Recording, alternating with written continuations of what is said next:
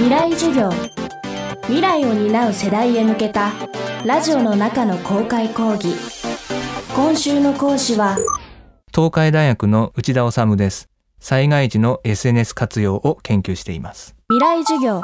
この番組はオーケストレーティング・ア・ブライター・ワールド NEC がお送りします。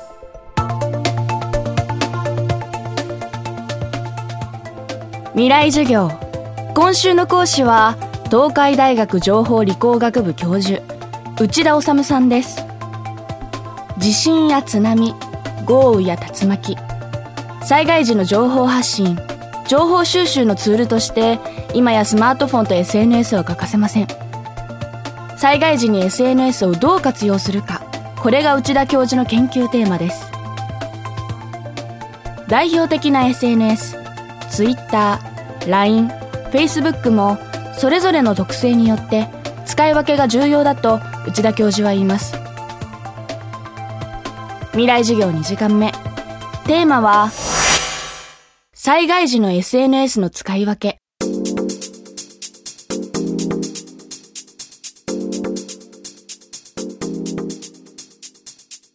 ツイッターの最大の特徴はリアルタイム性と、まあ、その拡散力であると思います。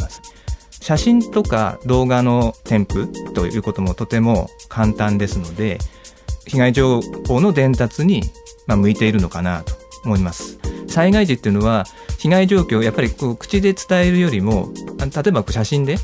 えば屋根の近くまで冠水していますって言葉だけよりも実際にその写真があったりとか目の前で自動車が横転していますっていう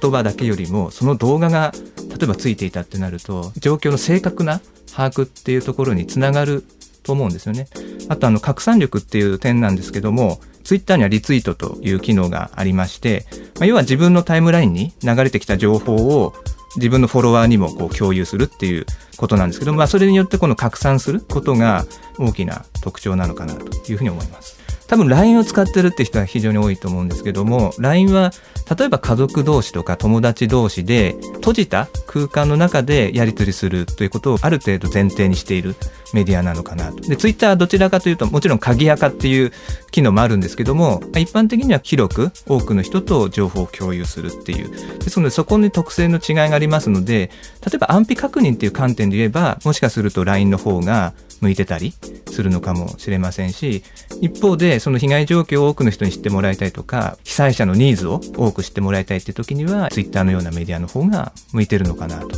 いうふうに思います。Facebook もあの、まあ、代表的なあのソーシャルメディアだと思うんですけども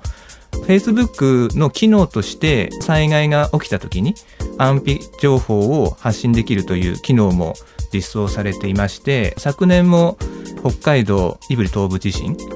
の時であったりとか台風の時にですねそういう機能が一部使われました。あと Facebook の使い方で災害時の使い方として最近多いのがボランティアの募集なんかに Facebook を使おうというケースも増えてきておりまして Twitter よりも Facebook の方が情報量が多いものを載せる場合には向いているのかなと思います。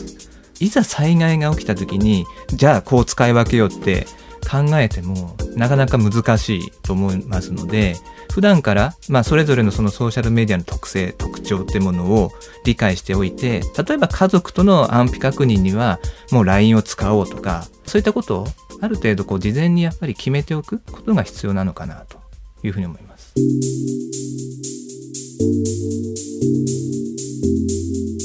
一方 SNS 上ではデマや不適切なリツイートによって誤った情報が拡散される可能性があります。対策や心構えとして私たちが知っておくべきこととは？災害が発生した時にデマが起きるっていうのはこれも防ぎようもない部分もどうしてもあると。例えば人工知能的な考え方を使って正しい情報であるか。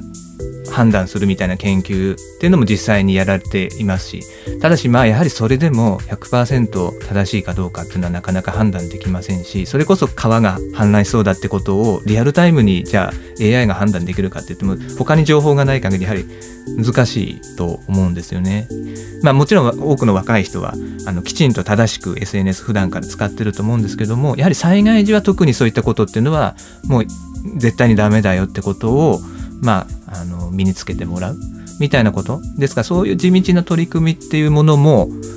必要なのかもしれませんしこれある意味国がいくら頑張っても防げない部分っていうのはどうしてもあると思うんですよね。ですので我々が気をつけなければいけないのはそういう情報に踊らされないっていうこととそういう情報を自分自身が例えば拡散してしまうってことをこういかに防ぐかってことだと思うんですよね。でもちろんそんな簡単なことでもないんですが、まあ、心がけることとしては最近フェイクニュースみたいなものも多いと思うんですけどもそういった情報にま簡単に踊らされないいくつかの情報源から情報を得て確からしいってことを確認した後に例えばリツイートするであったりとか。で災害が起きた時ってやっぱり多くの人にこの情報を知ってもらいたい。多分その善意もあってですねすぐにリツイートしてしまうって人がとても多いと思うんですけどもやはりちょっと一旦落ち着いて。例えばその投稿者の前後のツイートを見てこれは確かにこの人が言うことは正しそうだとか過去のツイート見てるとちょっと面白半分にふざけてやってるのかなとかそういうことをこうジャッジして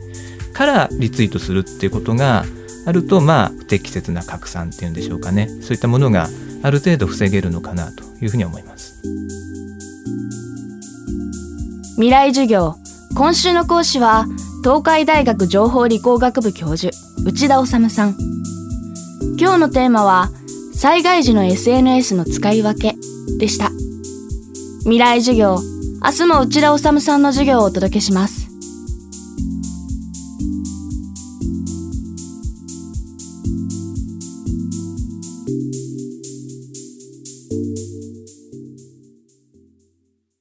未来授業